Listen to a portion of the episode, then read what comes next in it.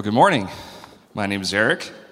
The Old Testament reading can be found in the book of Ruth, chapter 1, verse 1.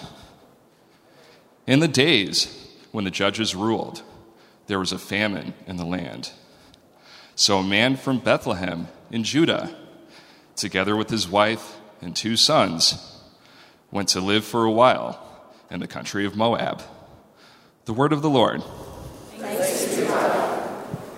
My name is David. The New Testament reading is found in the book of Ephesians, chapter 1, verses 22 to 23. God put everything under Christ's feet and made him head of everything in the church, which is his body. The body, his body, the church, is the fullness of Christ who fills everything in every way. The word of the Lord. Hi, my name is Debbie. If you're able, please stand for the gospel reading found in John 66 through 69.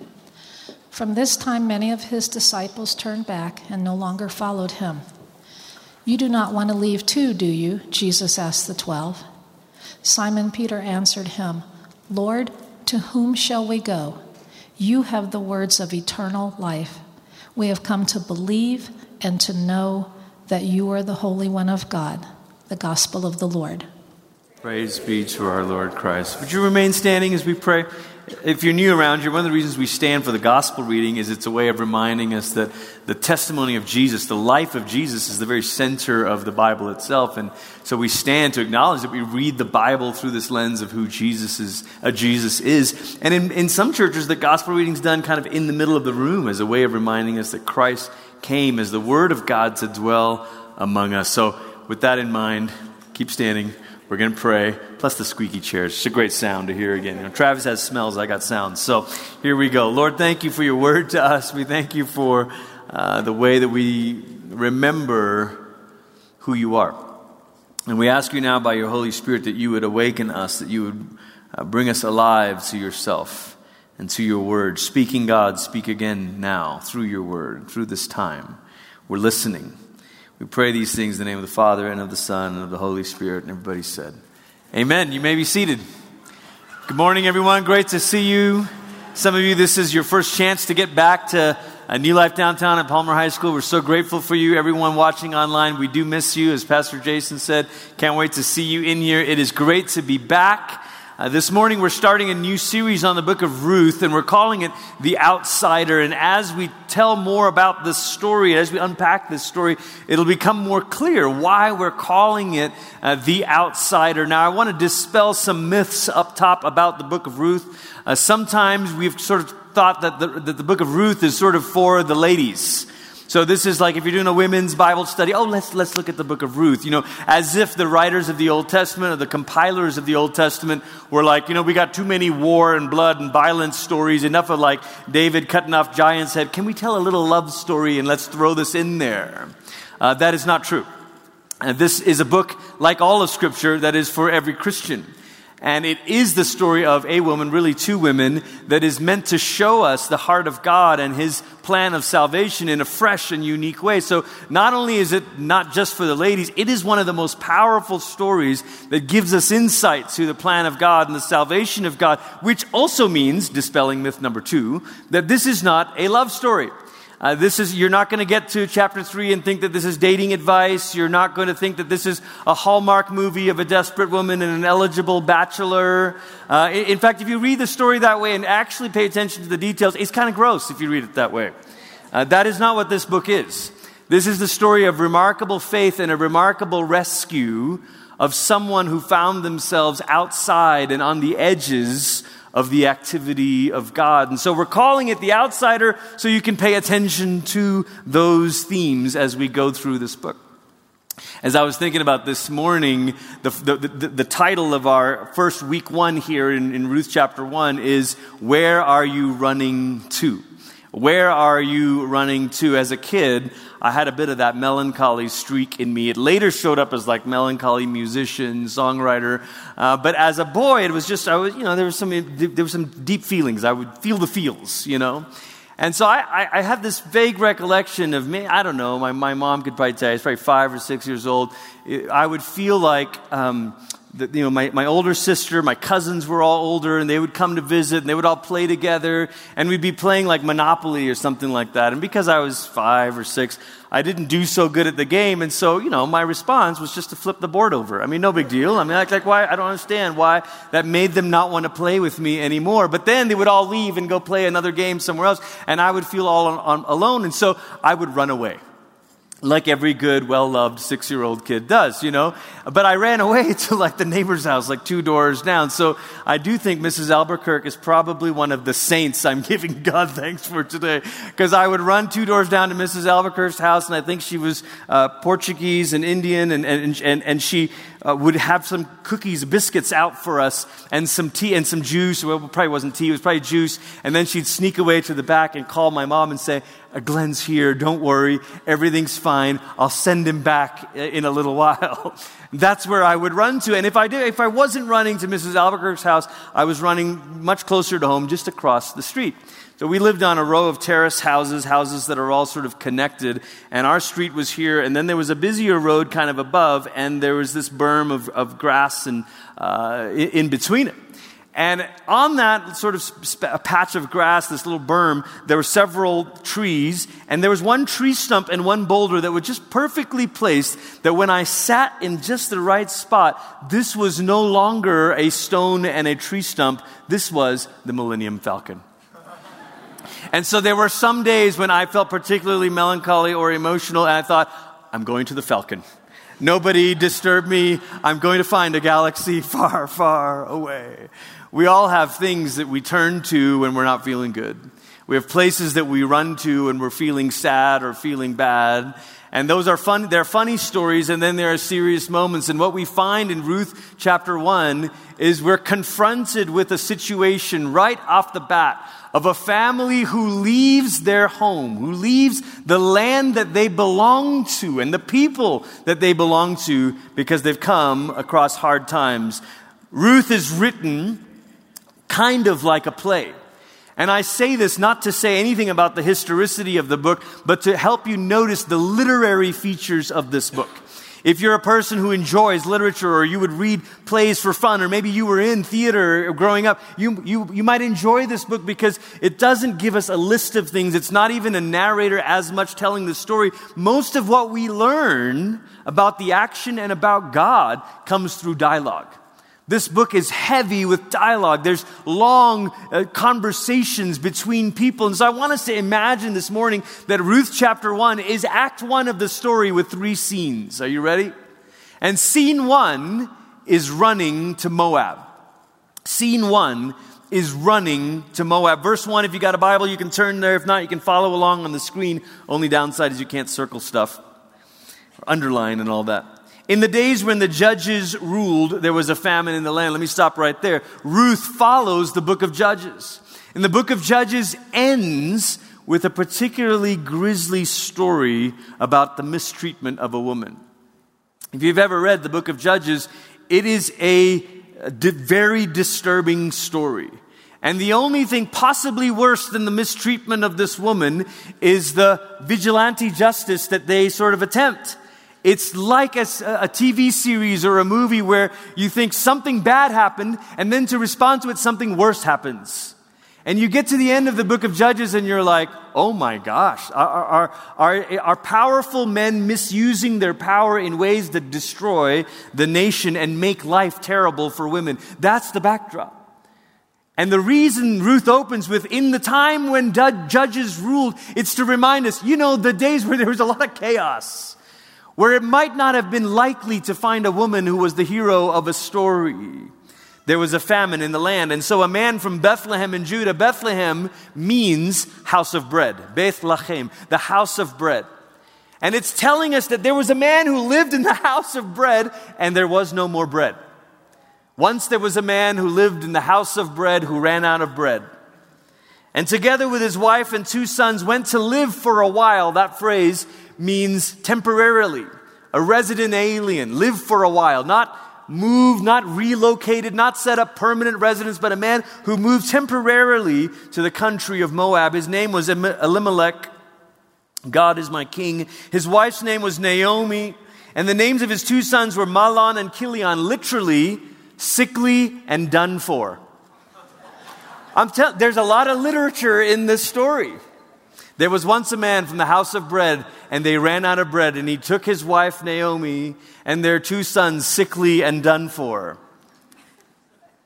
And they were Ephrathites from Bethlehem, Judah, and they went to Moab and lived there. Now Elimelech, Naomi's husband, died, and she was left with her two sons. And they married Moabite women, one named Orpah and the other Ruth. And after they had lived there about 10 years, both sickly and done for, also died. And Naomi was left without her two sons and her husband. Now, the Bible is not gratuitous in its details, but it is scandalous in its plot lines. And we have to ask ourselves right off the bat in scene one. This is that moment where if I was watching a Dear Evan Hansen or some sort of uh, play that I don't know a lot about, but my daughters know a lot about, they'd be saying, Now, Dad, this is what's actually going on here. That's what I'm going to do for you right here. What's the deal with Moab? Why did they run to Moab? Normally, when Israel got into trouble, they ran to Egypt.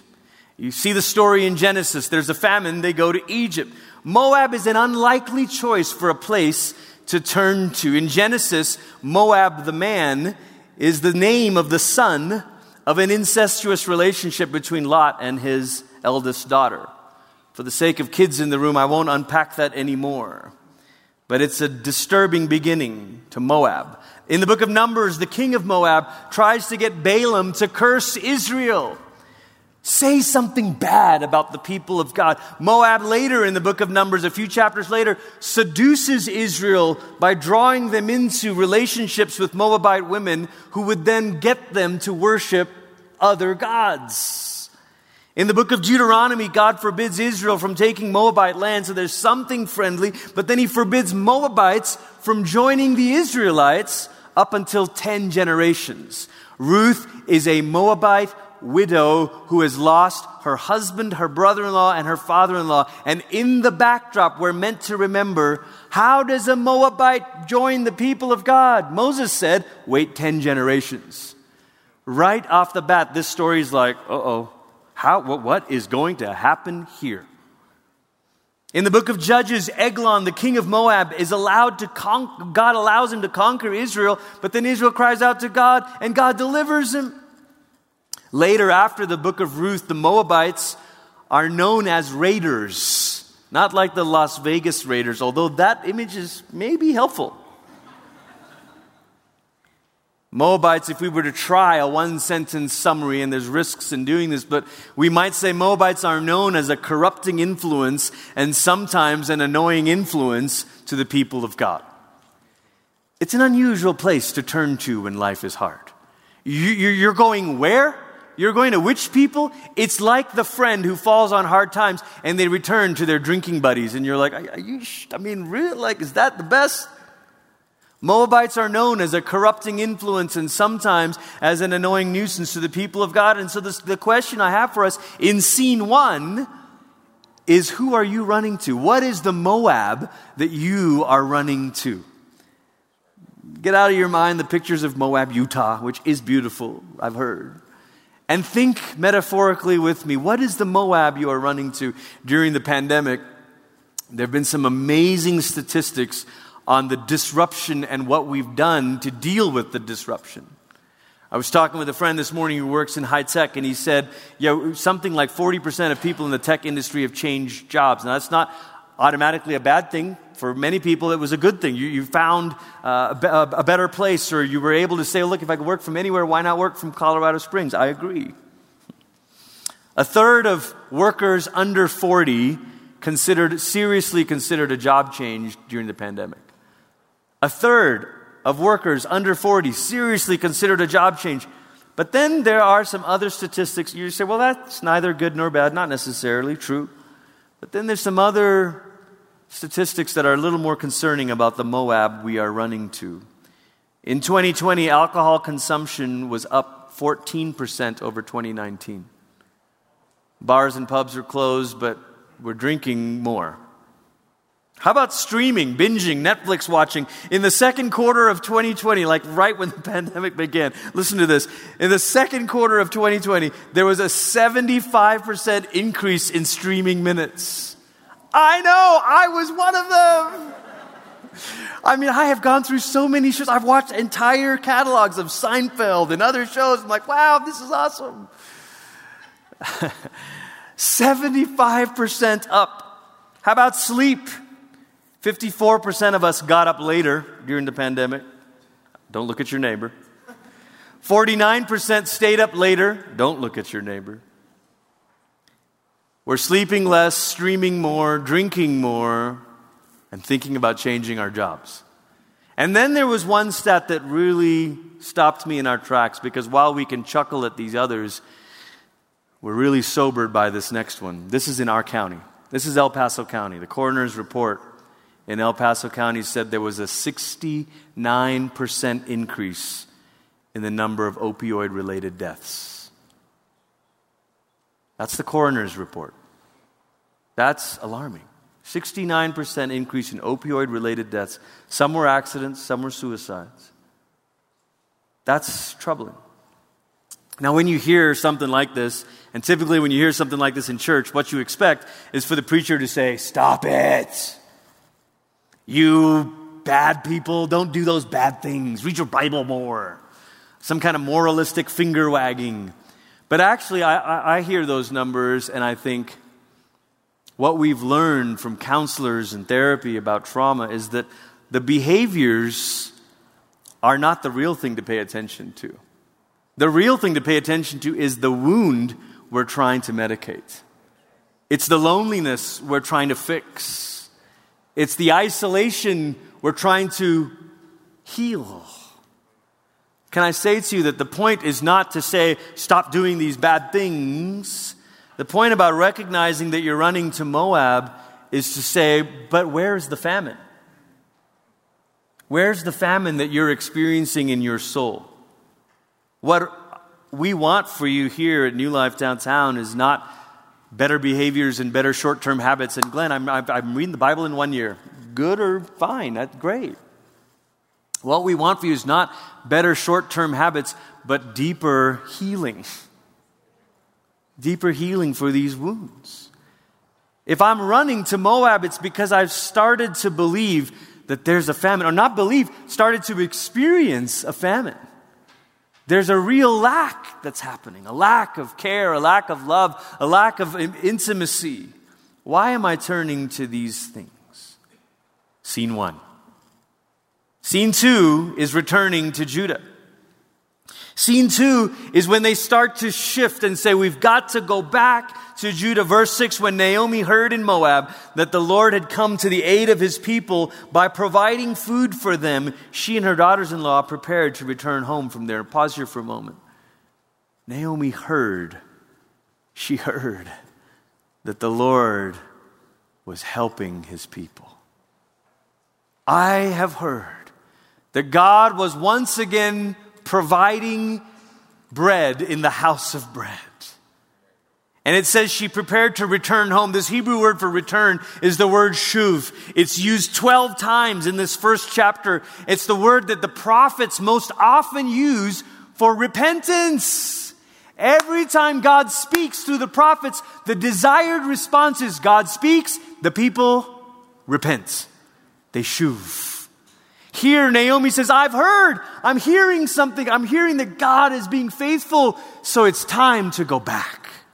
It's time to return. It's time to repent. It's time to go where the Lord has visited his people. Now here's the, as the, verse 7, with her two daughters-in-law, she left that place where she'd been living and set out on the road that would take them back to the land of Judah. Here's the truth that we have to wrestle with. Trouble is everywhere, but salvation is found in Christ alone. Trouble is everywhere. Trouble is everywhere, but salvation is in Christ alone. And maybe, maybe you came to faith under the sort of false promises of a slick preacher. believe in Jesus and everything will be better in your life. Your business will be blessed. Your marriage will be saved. And you're like, oh, yeah, I mean, it'd be dumb to pass up on that. Sure. And you signed up to follow Jesus, and all of a sudden you're like, uh oh, still got trouble. Doctor's report wasn't great. My grown kids aren't calling. well, I thought I, I got trouble here. What the scriptures tell us is not that follow Jesus and your troubles will cease. They tell us, Jesus himself says, in this world you will have trouble. But take heart, I have overcome the world. What's unique is not trouble. Trouble is ubiquitous. Everywhere you go, you could go any part of the world. There's different degrees of trouble, there's different extents of trouble, there's different extremes of it, of course. Sometimes at some moment in the pandemic, people said, well, it's the great equalizer. It wasn't exactly the great equalizer because people with access to health care certainly did better than people who did not. But there is a sense in which our mortality is the great equalizer. That we recognize that trouble, threats to our existence, that's, that's everywhere. Nobody's getting out of this alive. We're all going to die. God bless you on this Sunday morning. Trouble is everywhere. But salvation is in Christ alone. Now, here's the spoiler alert Ruth is going to end up in the genealogy of Jude, Jesus. And Bethlehem is a town we're going to sing about in a few more weeks. Oh, little town of Moab. No, we don't, we don't sing about Moab now. This is problematic for us. For us, 21st century people who want to believe that everything is equal everywhere, we would like this story to go like this. Naomi was going through hard times, but God met Naomi in Moab.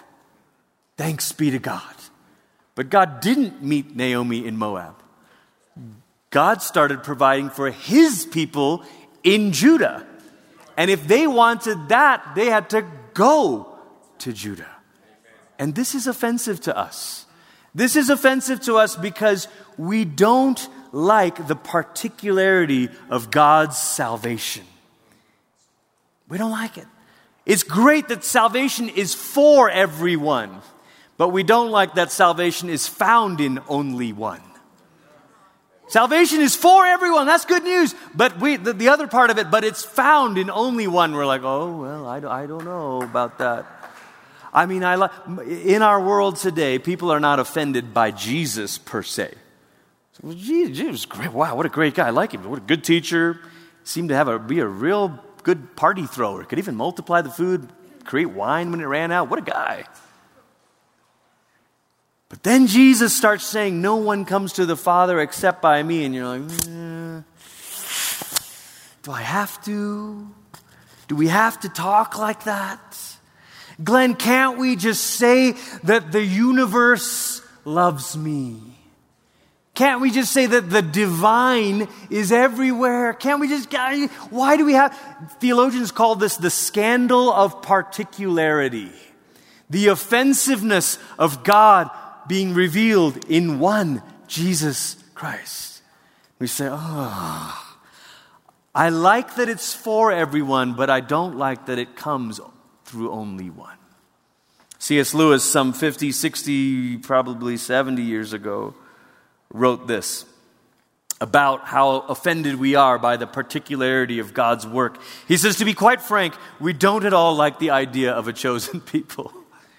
right, you are, Lewis. We prefer to think that all nations and individuals start level in the search for God, or even that all religions are equally true. What Lewis is saying is back in his day, in the 50s, people wanted to say, look, all religions are equally true, but he says that is predicated on the idea that religions are all about mankind's search for God.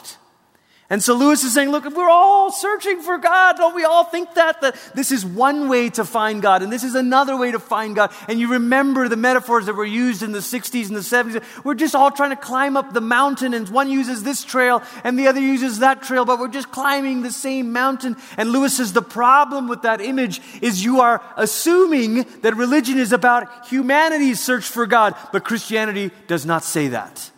And he says it must be admitted that once Christianity, at once, that Christianity makes no concessions to this point of view. It does not tell of a human search for God at all, but of something done by God for, to, and about mankind. What Lewis is saying is the Christian story is not another version of a wise man trying to tap into the divine. The Christian story is a speaking God who says, Adam, why are you hiding? Who says, Abraham, get out of your father's house? Who says, Israel, come out of Egypt? Who calls to us through Jesus Christ, leave darkness and come into the lights. This is not our search for God, but God's search for us. And then he says, and the way in which it is done is selective and undemocratic to the highest degree. After the knowledge of God had been universally lost or obscured, one man from the whole earth, Abraham, is picked out.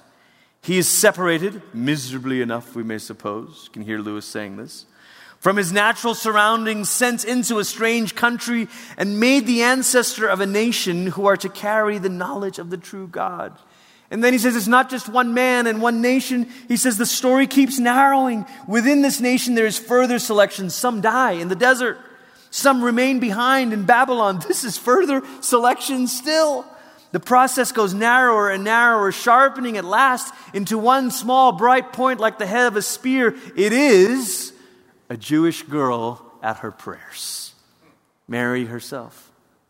All humanity, so far as concerns its redemption, has come down to this one Jewish girl praying one day until an angel comes. That offends us. The scandal of particularity. But maybe if you're like, Glenn, I'm wrestling with that, that is hard for me. Maybe the words of the disciples are an encouragement to us. It's not the first time Jesus has said something offensive. John 6, our gospel reading, Jesus said, You got to eat my flesh and drink my blood. And the people are like, oh, I'm out. I'm out. I'm not into this. I don't even know what he's talking about. And Jesus says, Will you leave too? And the disciples are like, I mean, we kind of want to, to be honest. TBH, Jesus, I am really struggling with this RN. I don't know what to do. And they say, But you know what? I am struggling, but to whom shall we go? You have the words of life. Listen, some of you are in that place today, and you're like, Glenn, I, that, I do wrestle with that. I don't know what it means to say that Jesus is the only way, and that's difficult for me. I get it. But could you at least be at this place where you say, but honestly, where else am I going to go? Like, I, I don't know how to fully solve this puzzle, but where else am I going to go? Jesus is the only one who has the words of life. Trouble is everywhere, but salvation is found in Christ alone. Scene three binding yourself to the people of God. Binding yourself to the people of God. We're going to read a bunch of verses here. Just listen to the story and the dialogue. And then Naomi said to her two daughters in law, Go back, each of you, repent. Don't repent with me and to Judah, but repent and go back to Moab. To your mother's home, may the Lord show you kindness. That Hebrew word is chesed, the stubborn, steadfast, loyal love of God. And Naomi's like, It's too late for me, but maybe God can be faithful to you as you have shown kindness to your dead husbands and to me. May the Lord grant that each of you will find rest in the home of another husband. This is a reminder that 2,500 years ago or so in the ancient world, a woman had no agency, very little agency to take care of themselves. And Naomi's saying, if you don't find another husband, you're writing your death sentence. Find rest in the home of another husband. And then she kissed him goodbye and wept aloud and said to her, We will go back with you to your people. But Naomi said, Return home, my daughters. Why would you come with me? Am I going to have any more sons? And she just spells it out. She shows the absurdity of this plan. Who could become your husbands? Return home, my daughters. I'm too old to have another husband. Even if I thought there was still hope for me, even if I had a husband tonight and then gave birth to sons, would you wait until they grew up? Would you remain unmarried for them? No, my daughters, it is more bitter for me than for you. My life is terrible, but yours doesn't have to be. Because the Lord's hand has turned against me. You start to see this bitterness seeping into Naomi. She's going to say, Don't even call me Naomi, pleasant one, anymore. Call me Mara, the bitter one. At this, they wept aloud again, and Orpah kissed her mother in law goodbye, but Ruth clung to her. Look, said Naomi, your sister in law is going back to her people and her gods. Go back with her. But Ruth replied, Don't urge me to leave. Don't say that again.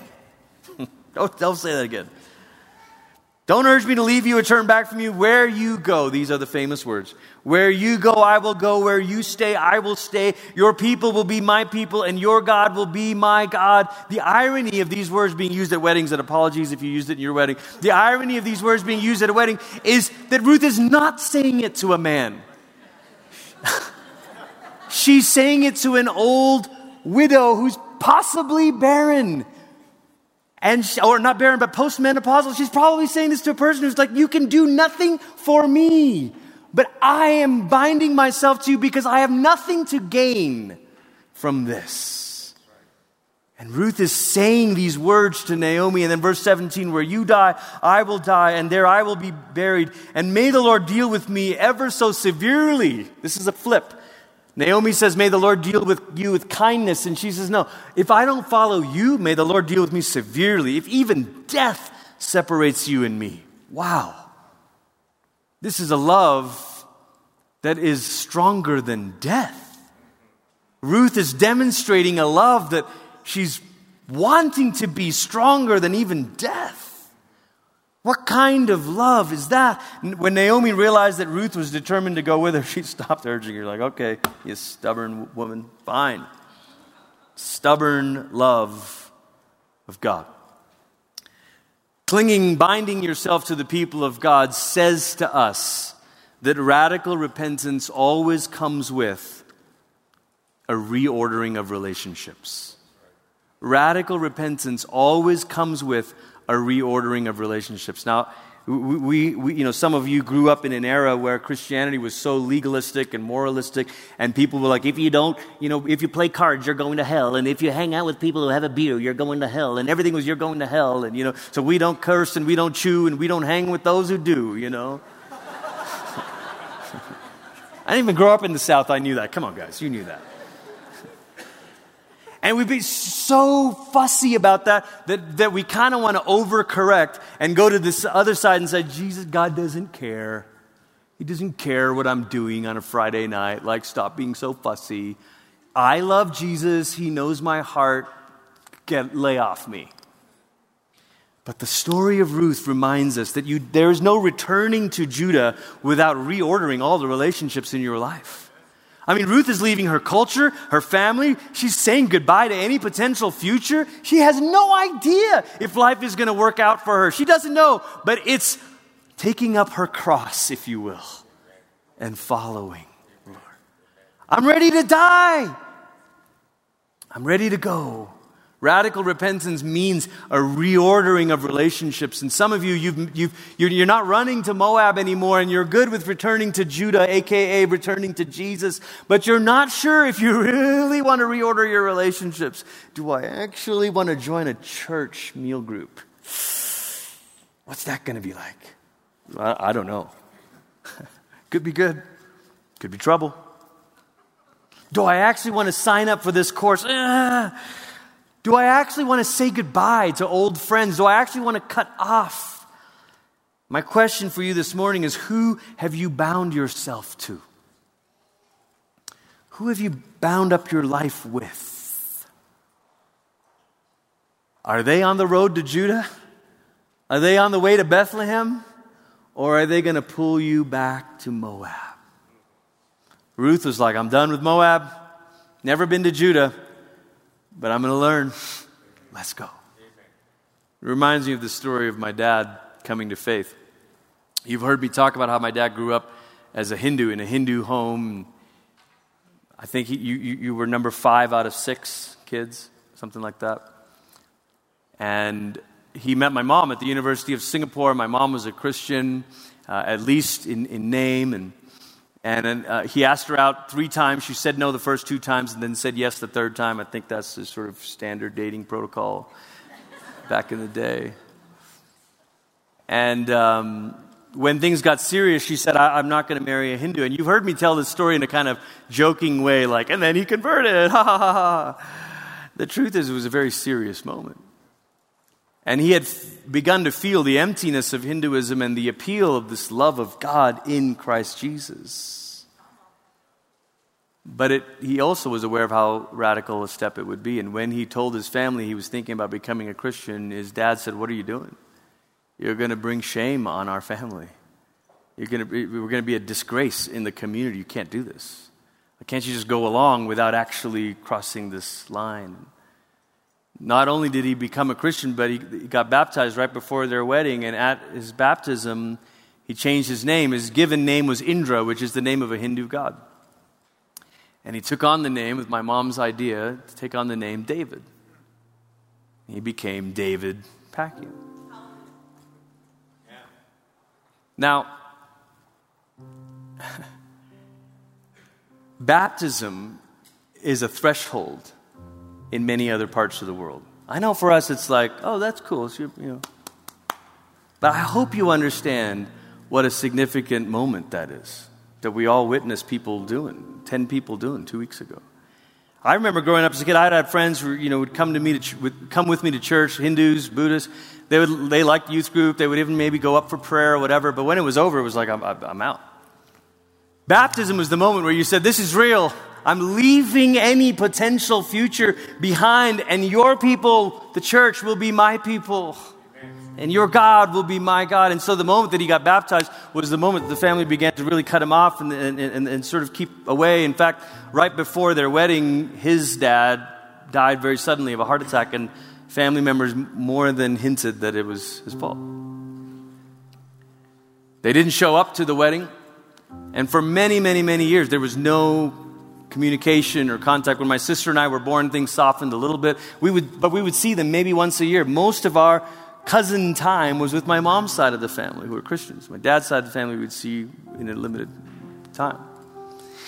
But then, as the years went on, and year after year, decade after decade, the witness of this faith from my dad began to turn the story around. And for my grandmother, his mom, on her deathbed, he got to lead her to faith in Christ. For his brother in law, the guy who was always, would always show up to family functions drunk and obnoxious, he got to pray with him on his deathbed and lead him to the Lord. His sister, okay, he got to lead in faith to the Lord. One of his nephews, my cousins, went overseas to study and encountered Christianity there and reached out to my dad. My dad started to disciple him. He says, I follow Jesus today because of your dad. He messaged me a couple years ago. The story begins to turn around.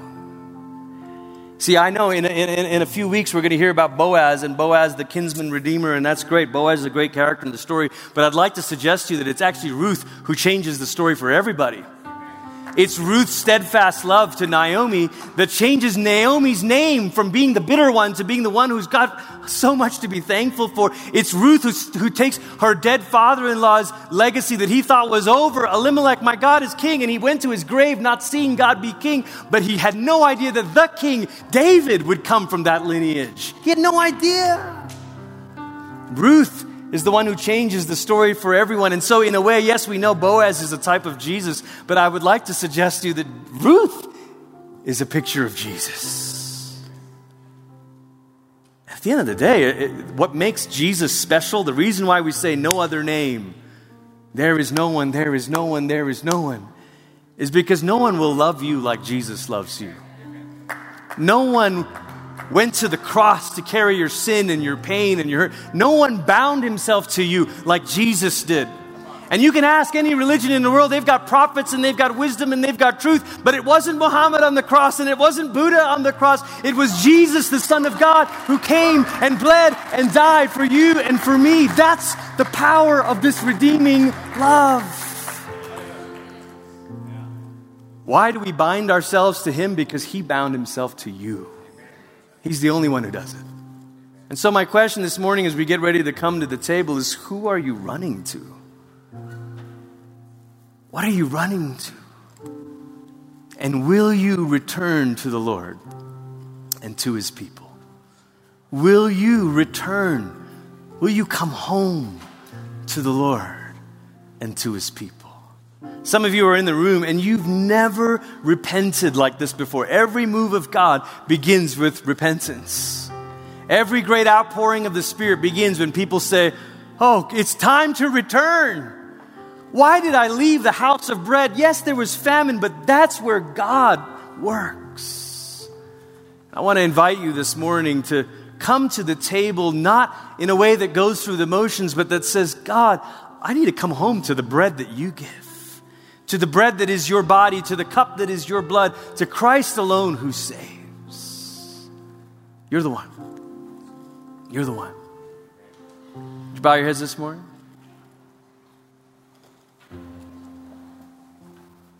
Where are you running? Will you come home to the Lord and to his people? Will you listen to the one who binds himself to you?